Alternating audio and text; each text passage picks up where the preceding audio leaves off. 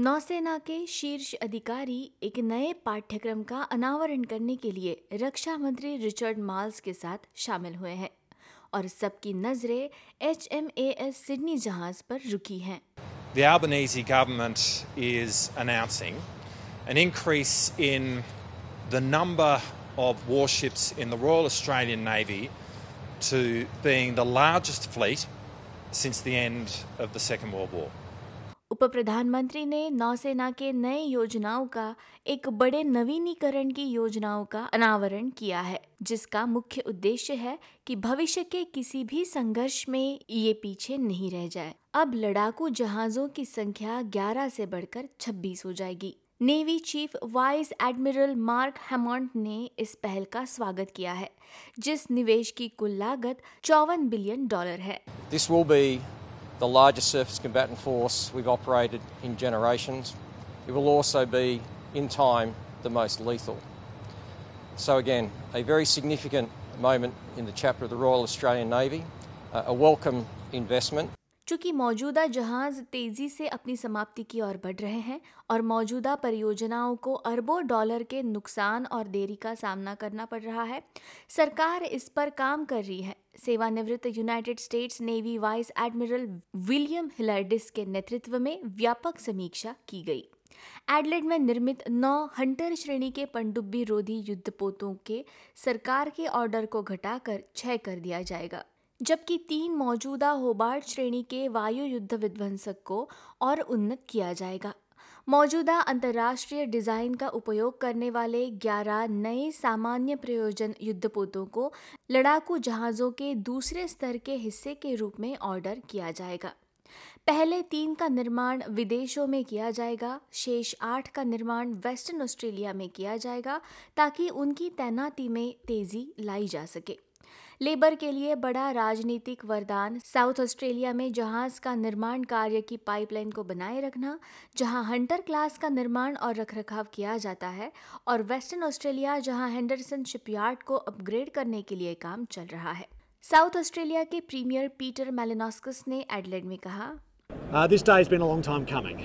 We have wanted for a long time certainty for the surface ship workforce here in South Australia. The country, frankly, has been looking for certainty around what vessels will provide us the sovereignty and the security that we need in the decades to come.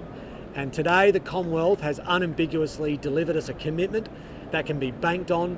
सरकार का अधिग्रहण करने की भी योजना है बड़े वैकल्पिक रूप से चालक दल जहाज़ प्रत्येक 32 मिसाइल लॉन्चिंग कोशिकाओं से तैयार है गंभीर मारक क्षमता वाले ड्रोन जैसे जहाज़ वर्तमान में अमेरिका में विकास के अधीन है जो 2030 के मध्य में चालू हो जाएँगे रक्षा मंत्री रिचर्ड माल्स बताते हैं It is true that these are being developed uh, in a manner where they can be uncrewed, but it is our intention to crew them.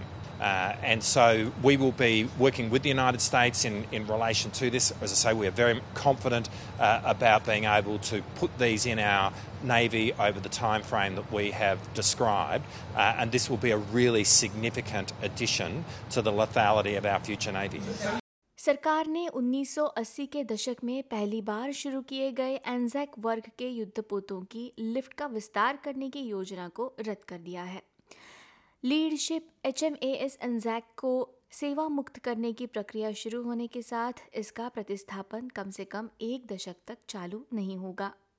छाया रक्षा मंत्री एंड्रयू हेस्टी ने अंतरिम चेतावनी दी कि हमारे क्षेत्र में संघर्ष की बढ़ती आशंकाओं के बीच ऑस्ट्रेलिया की नौसेना असुरक्षित बनी हुई है। In fact, we won't see a ship until the in the water until 2031, assuming this plan stays to timeline. It does not meet the urgent strategic challenges posed by this dangerous world.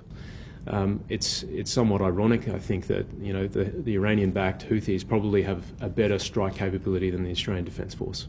जैसा कि A N U security college के एक विशेषज्ञ सहयोगी Jennifer Parker बताती हैं fleet का आकार अल्पावधि में सिकुड़ जाएगा So I think that the government have made an assessment that potentially the risk is not necessarily as great in the next four years. Now, that's not necessarily aligned with what some of our allies have said, um, but it is also difficult to get ships. You can't just uh, call Amazon and get a ship delivered, so it does take time.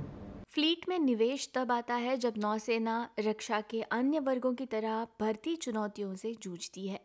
वर्तमान में इसमें लगभग पंद्रह हज़ार वर्दीधारी कर्मचारी है। इसका लक्ष्य 2040 तक उस संख्या को बीस हज़ार तक बढ़ाना है।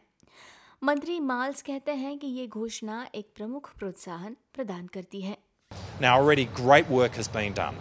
uh, to reduce the separation rate for our Navy. We do need to be growing our Navy more. I think today's announcement is a really fundamental part of that, and we're confident that we can get those numbers. S B S news के लिए नवीन रजीक और एना Henderson की इस report को S B S Hindi द्वारा आपके लिए प्रस्तुत किया प्रियंका हथवर्णे ने